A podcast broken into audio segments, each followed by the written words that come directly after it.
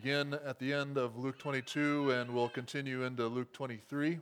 Our passage is from verse 26, I'm sorry, 66 of 22. So 22, 66. And then I'll be reading through verse 25 of chapter 23. So we are towards the end of the Gospel of Luke. We are approaching the cross, but we know the cross will not be the end of the story. Praise God. So, Luke 22, verse 66. When day came, the assembly of the elders of the people gathered together, both chief priests and scribes, and they led him away to their council. And they said, If you are the Christ, tell us. But he said to them, If I tell you, you will not believe, and if I ask you, you will not answer. But from now on, the Son of Man shall be seated at the right hand of the power of God. So they all said, Are you the Son of God then? And he said to them, You say that I am. Then they said, What further testimony do we need? We have heard ourselves from his own lips. Then the whole company of them arose and brought him before Pilate, and they began to accuse him, saying, We found this man misleading our nation and forbidding us to give tribute to Caesar, and saying that he himself is Christ, a king. And Pilate asked him, Are you the king of the Jews? And he answered him, You have said so. Then Pilate said to the chief priests and the crowds, I find no guilt in this man. But they were urgent, saying, He stirs up the people, teaching throughout all Judea from Galilee even to this place. When Pilate heard this, he asked whether the man was a Galilean. And when he learned that he belonged to Herod's jurisdiction, and he sent him over to Herod, who was himself in Jerusalem at that time.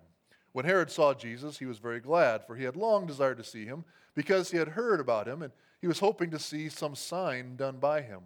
So he questioned him at some length, but he made no answer. The chief priests and the scribes stood by, vehemently accusing him, and Herod, with his soldiers, treated him with contempt and mocked him. Then, arraying him in splendid clothing, he sent him back to Pilate. And Herod and Pilate became friends with each other that very day, for before this they had been at enmity with each other. Pilate then called together the chief priests and the rulers and the people and said to them, You brought me this man as one who was misleading the people. And after examining him before you, behold, I did not find this man guilty of any of your charges against him. Neither did Herod, for he sent him back to us.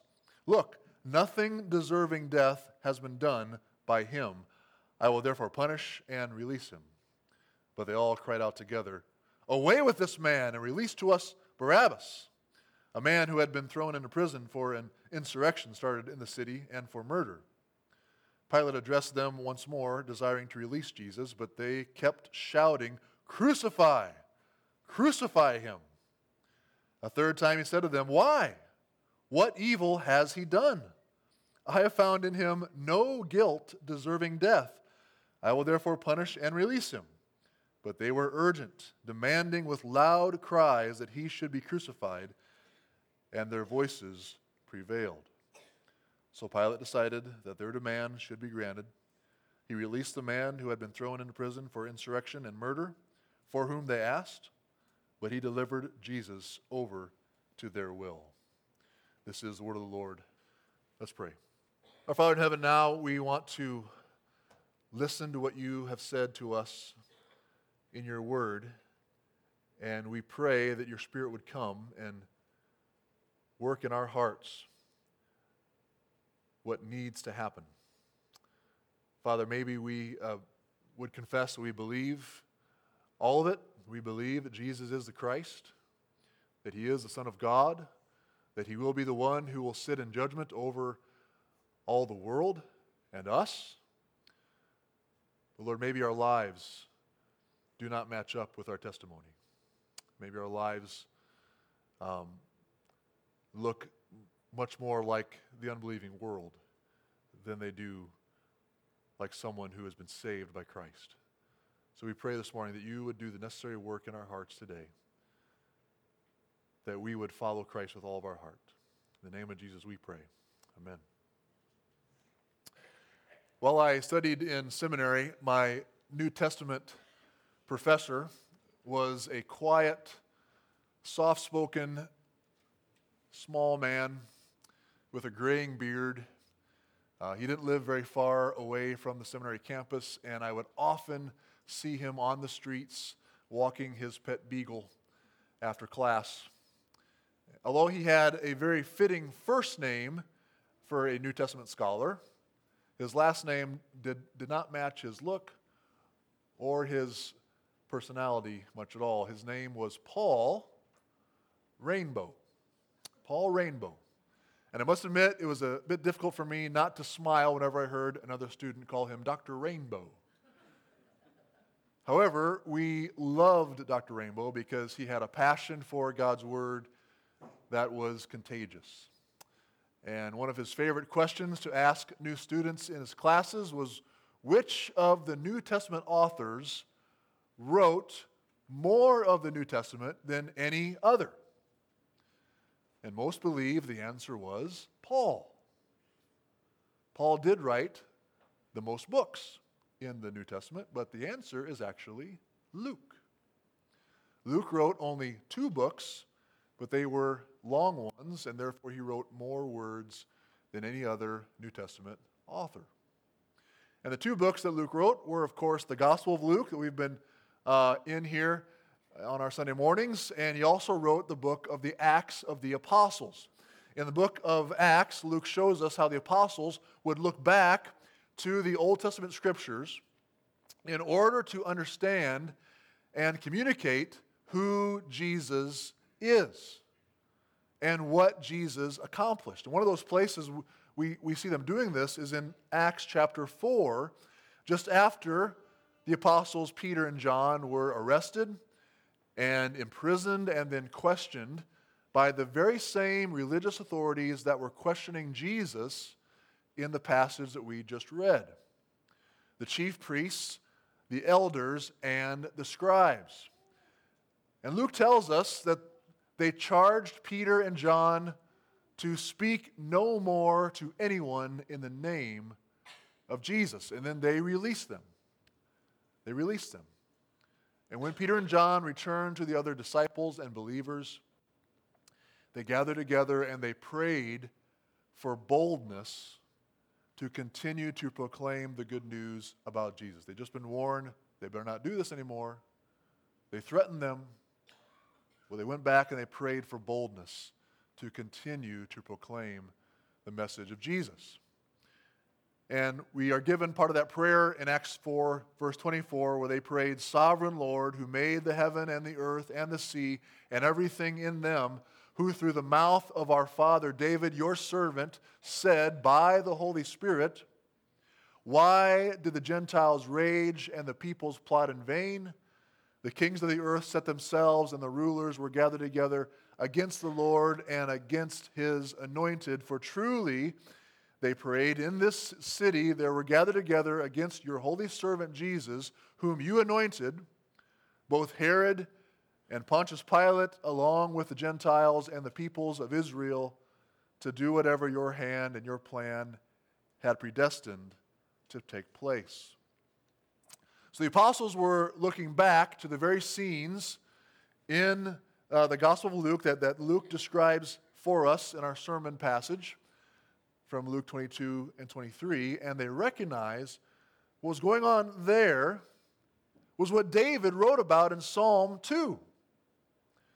David, inspired by the Holy Spirit, wrote about this in Psalm 2. The kings of the earth set themselves, and the rulers were gathered together against the Lord and against his anointed. That's a direct quote from Psalm 2. So they're saying Psalm 2 was pointing forward to when Jesus was arrested by the Jewish religious leaders and then brought before Pilate and King Herod.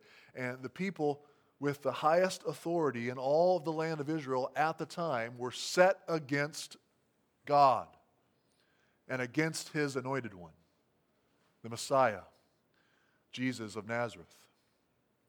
At that time, it, it looked to them that they were the ones who were in control. They were the ones who had captured Jesus. They were the ones who had questioned Jesus. They were the ones who would ultimately crucify the Lord of glory. But as the apostles go on to say in their prayer in Acts 4, they were only doing what God had already predestined to take place. Unknowingly, each of these authorities was simply fulfilling God's incredible plan for the redemption of his sinful, rebellious people. God's purpose was to rescue his people, and he accomplished it through the life, death, and resurrection of Jesus. So that's what we are, we are seeing here through Luke 22 and 23. Our main theme from, from, from this passage is although he was completely righteous, the Son of God was condemned to die so that his guilty people could live forever. Now, back to our passage here in Luke 22 and 23. We see that Luke has, has three main concerns that he is showing us in this passage. The first is the identity of Jesus, the second is the innocence of Jesus, and the third is who is responsible for what happens to Jesus. So we'll look at the first one first. Who is Jesus? Who is Jesus? Well, one of the things that you may have noticed as we read through this passage is, is how little Jesus speaks. This passage is mostly full of other people talking about Jesus, particularly about who he is and what should be done with him. When Jesus does speak in the passage, though, he is saying some pretty significant things about himself, things that we ought to pay attention to. So Jesus stood before the elders of the people along with uh, the chief priests and the scribes here. These were the leaders of the Jews, these were the ones who had the highest authority, and they demanded that Jesus tell them if he really was the Christ, that is, if he really was the Messiah, the Lord's anointed king, the promised son of David, the one who would rule over God's people and whose kingdom would never come to an end. That's what they're asking Jesus about here. Verse 67 If you are the Christ, tell us. But he said to them, If I tell you, you will not believe. And if I ask you, you will not, you will not answer. See, Jesus knows that the only reason why these leaders want him to confess to being the Christ is so that they can use his confession as a charge against him. Their goal is to get him crucified. They want him killed. But they know they will need Pilate's help with that, and so they are pressuring Jesus to make a claim about himself, a claim that he is a king. They already have their minds made up about him. They, they have rejected him, they hate him. To, to them, even if he was the Christ, they would still refuse to serve him. They would refuse to submit to him, for, for, for, they would have to change their ways. They would have to acknowledge that his criticisms about what they were teaching were right. They would have to confess the sins that Jesus had accused them of that they were, in fact, ju- uh, unjustly taking advantage of the poor and the widows. They weren't about to adjust their lives to anything that Jesus has taught or said, even if he was the Christ. But more than anything, they would have to humble themselves and bow the knee to Jesus and acknowledge their allegiance to him. And that is something that their pride just will not allow them to do. And Jesus knows that. But what did Jesus say about who he is? That's in the next verse, verse 69. He says, But from now on, the Son of Man shall be seated at the right hand of the power of God. So they all said, Are you the Son of God then? And he said to them, You say that I am. Then they said, What further testimony do we need? We have heard it ourselves from his own lips. So in verse 69, Jesus combines here two different messianic Old Testament passages, referring to himself as the Son of Man. That's from Daniel chapter 7, verse 13. And then he quotes from Psalm 110, verse 1, saying that he shall be seated at the right hand of the power of God. In other words, he was about to be put in a place of the highest authority. The highest authority, not just in, in Israel, but over all the universe. He would be the one sitting in authority over all of them. He would be the one that would sit in judgment over them rather than each of them sitting in judgment over him. They then ask him directly, Are you the Son of God then? His answer might seem a little vague to us, but when we consider their reaction to what he says, we know he did, he, he definitely did confirm that he is the Son of God. He basically said, Well, you said it. It is as you say. So, who was really on trial here? Who was really the ones who were on trial? Now, from, from a worldly perspective, these men had all the authority over the small, weak, lonely man who claimed he was God. And then he also stood before Pilate. Pilate, who was uh, the Roman prefect, the one, the, the one there standing in the place of the emperor. And then he stood before Herod, who was, who was a, a, a puppet king of a good portion of, of Palestine. These men stayed in palaces. They had the authority over what to do with Jesus. But in actuality, they were standing before the Son of God. They were standing before the one who made the heavens and the earth and everything in them. He was the one who, by his word, sustained the universe. The next time they would stand before him would be when they will face him in judgment. And each of us will have to stand before him on that day as well. And, and we'll, we'll have to give an account of how we lived the life that he gave us, whether or not we believed what he said, whether or not we did what he commanded. So, who is Jesus? Well, who do you say that he is? The one thing that the Gospel of Luke has shown us is that what you believe about who Jesus is will directly affect how you live. It will lead to you living a certain way and will affect how others respond to you. Here in, in, in this passage, we have three different responses to who Jesus is. One group hated Jesus for what he taught and what he said about what it really means to, to honor God. They didn't care what uh, Jesus said. They, were, they weren't going to change how they lived their lives. And this, of course, was the religious leaders of the Jews. And then there was another group that didn't even take Jesus seriously not really caring what he said, had no significance to them whatsoever. They believed he really didn't matter. That, of course, was Pilate and Herod. Jesus amused them. But there is another group. This group isn't mentioned in our passage, but they were still a big part of the context of what was going on here. This group believed Jesus was the Christ.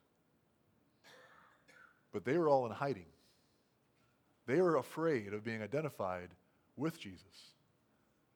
They were afraid to let anyone else know that they believed in Jesus as the Christ, and they weren't going to talk with, uh, with anyone else about him. In our world today, we see a very similar uh, response to Jesus. We see those who hate him, especially what he says.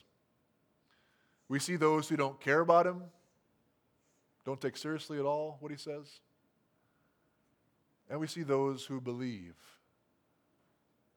They believe that he's the Christ, they believe he's a Savior, but are fearful of talking about him. So, which group might you be in this morning? Who do you say that Jesus is? Remember what, what Jesus said here in Luke 12 verse 8, he said, I tell you, everyone who acknowledges me before men, the Son of Man, the one sitting in judgment over us, the Son of Man also will acknowledge before the angels of God. Second question we're looking at is what did he deserve? What did he deserve? This passage. The whole company of the elders, the chief priests, and the scribes bring Jesus then to Pontius Pilate, uh, 20, 23, verse 1.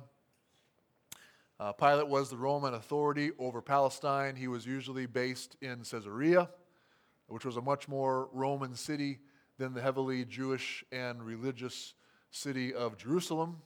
But since it was the Passover and millions of Jews had gathered in Jerusalem, it was his duty to lead the Roman presence there in order to keep the peace. The re- re- religious leaders uh, brought three different charges against Jesus before Pilate here. If you want to look at verse 2 of uh, chapter 23, he said, They began to accuse him, saying, We found this man misleading our nation and forbidding us to give tribute to Caesar, and saying that he himself is Christ, a king. So the first two, two charges were just trumped up lies. But the third charge is something Jesus admitted to because it's true. It's true. And they knew Pilate would be most interested in that charge because it made Jesus sound like he was a revolutionary. He was someone who was working to overthrow the rule of Rome over them. They made it sound like Jesus was claiming to be a direct adversary and rival to the Roman emperor. So Pilate then asked Jesus if, if he was the king of the Jews. And Jesus responds in much the same way as he did before You have said so.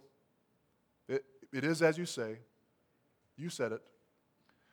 But to Pilate and everyone else in the courtroom, Jesus certainly did not look at all like a king he definitely didn't look like he was a threat to Rome. So Pilate tells the chief priests and the crowds, I find no guilt in this man.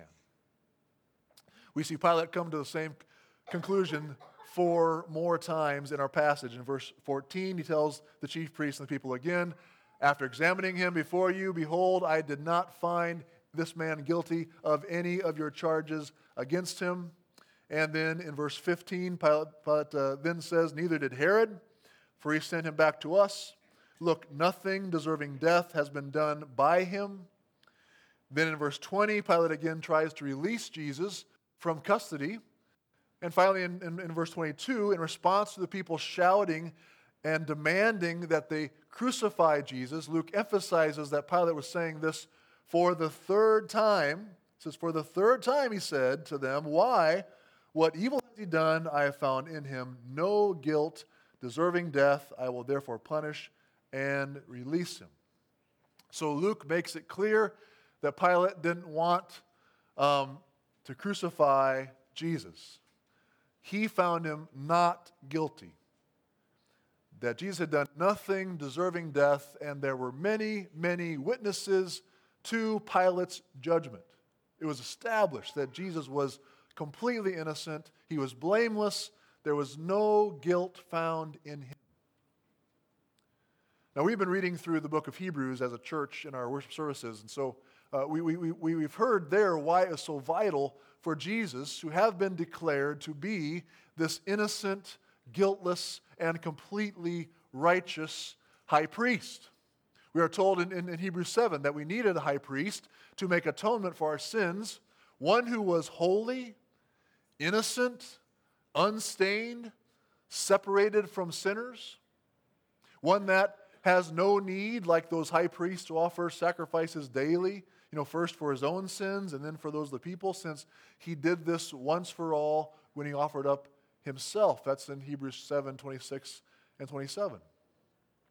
Because Jesus was perfect, because he was sinless, he was able to be that perfect sacrifice for our sins as well as the perfect high priest, coming into God's presence himself to make intercession for his sinful people and to cover them with his righteousness. In uh, two of the Psalms of David, the question is asked of, of the Lord Who shall dwell on your holy hill? Or who shall ascend the hill of the Lord? Who shall stand in his holy place? That's in Psalm uh, 15 and 24. In those Psalms, David is considering if there will ever be anyone worthy enough to stand in the very presence of the perfectly holy God, just like we sung a little bit earlier. Will there ever be anyone worthy enough to take the scroll, to unravel the history of the plan of redemption for God's people? And David says in those Psalms, the only one, the only one who would ever be worthy of such an honor, the only one who would ever be, be able to stand before God would be someone who walks blamelessly. Someone who, who does what is right and speaks the truth in his heart. One who does not slander with his tongue, who does no evil to his neighbor. Of course, that eliminates all of us in this room, right there. And one who has clean hands and a pure heart, who does not lift up his soul to what is false and does not swear deceitfully he will receive blessing from the Lord and righteousness from the God of his salvation. Brothers and sisters, there's only one who has ever fulfilled those holy requirements. Only one who is worthy to represent us before such a holy God, and that is Jesus. It is Jesus. Jesus was the one human being who ever lived who did not deserve to be condemned, but instead deserve blessing from the Lord and righteousness from the God of his salvation. We all deserve death. We all deserve to be condemned, for the wages of sin is death. But Jesus is the only one of us who did not deserve death. He was entirely without sin. He fulfilled the law of Christ in everything. And yet, what we see here is that his own people demanded that he be crucified. While the guy who did deserve the cross, Barabbas, the real revolutionary, the real one guilty of insurrection, the one who had been imprisoned for insurrection and for murder, they wanted him to be set free. They wanted him to live.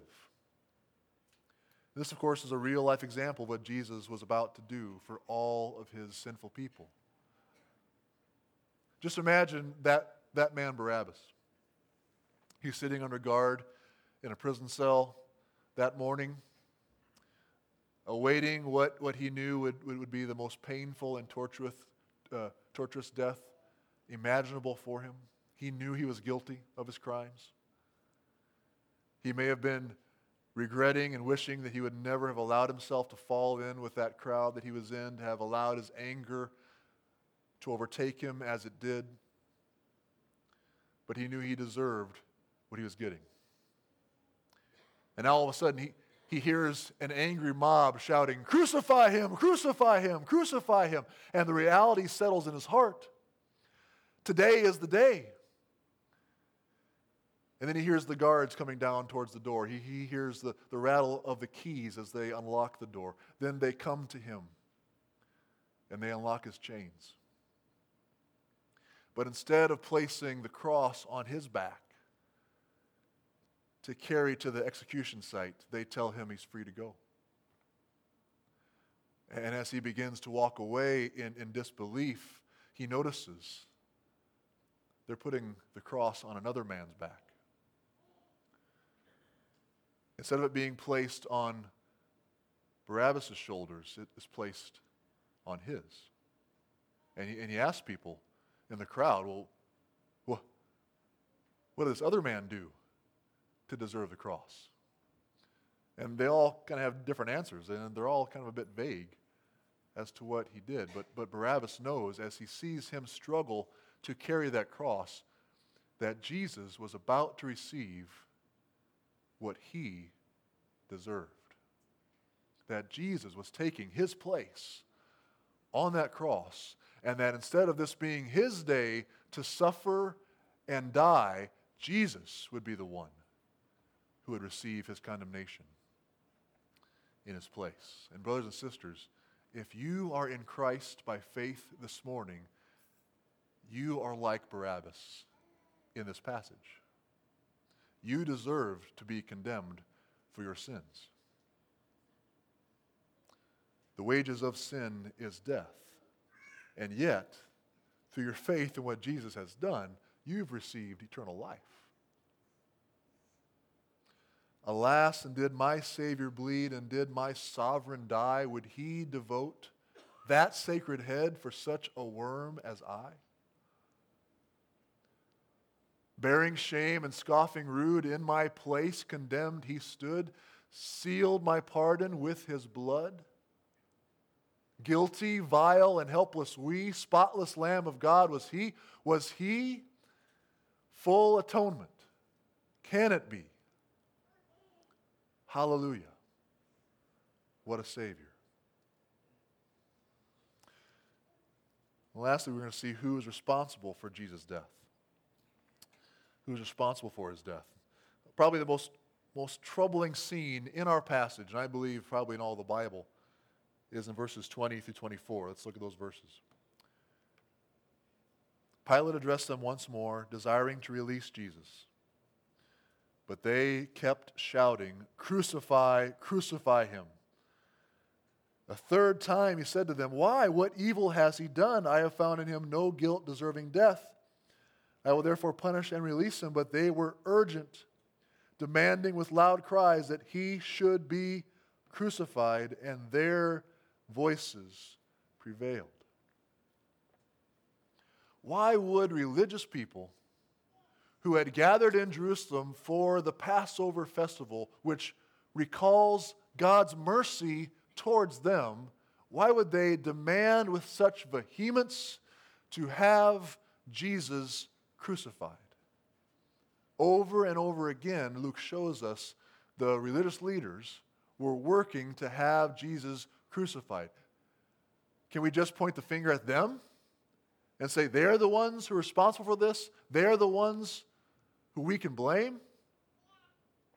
Well, if we're, we're looking for responsibility, then also we have to point out how Pilate, Pilate had the authority to release Jesus. He had that authority, but instead he acquiesced to the people's demands. He believes it was easier for him to just give them what they wanted rather than to take a stand. If he was really a man of integrity and wanted to do what was just, he would have never allowed Jesus to be crucified just because this angry mob demanded it. We could also blame Herod. I mean, Herod, you know, Pilate, Pilate put Jesus under his custody for a time.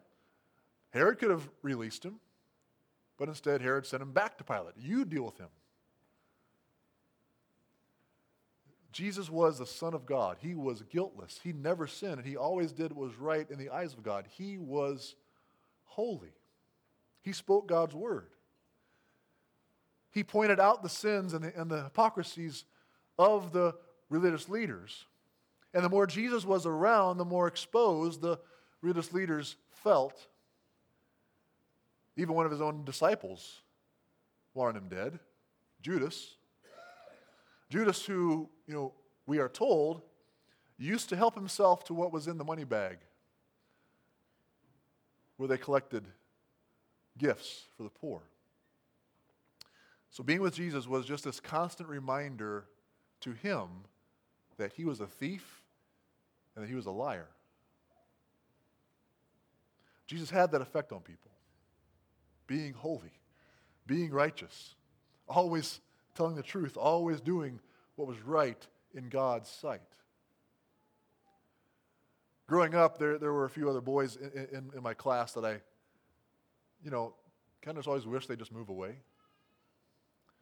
There's one boy who was always a much better athlete than I was. There's a, another boy who was all, always seemed to get more attention than I did. And I'll be honest, I hated him. Not because they were horrible people, they, they were nice enough guys, but, but they were better than me. They were better than me. When I was with them, I was always reminded that I didn't measure up as high as I wanted to in the eyes of others. When they were around, I was exposed as not being as athletic as I wanted to be and not as cool as I thought I was. So I always wished that, they would just move away. And one of them did.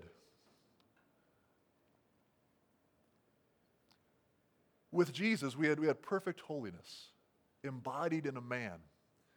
Perfect holiness, which exposed everyone else as a sinner, as guilty, exposed everyone else as a liar, as someone who was falling short of the righteous life that God required. So eventually, the ones who had the most to lose, if they were exposed as frauds, these re- religious leaders, they are the ones leading the charge to have Jesus both condemned and killed. They couldn't stand to be in the presence of his perfect holiness anymore. They couldn't stand hearing about it from those they were seeking to lead and impress. And we have to understand if we were in their, their shoes, we would have done the same thing. We would have responded, we would not have responded any differently from how they did. So, who is responsible for Jesus' death?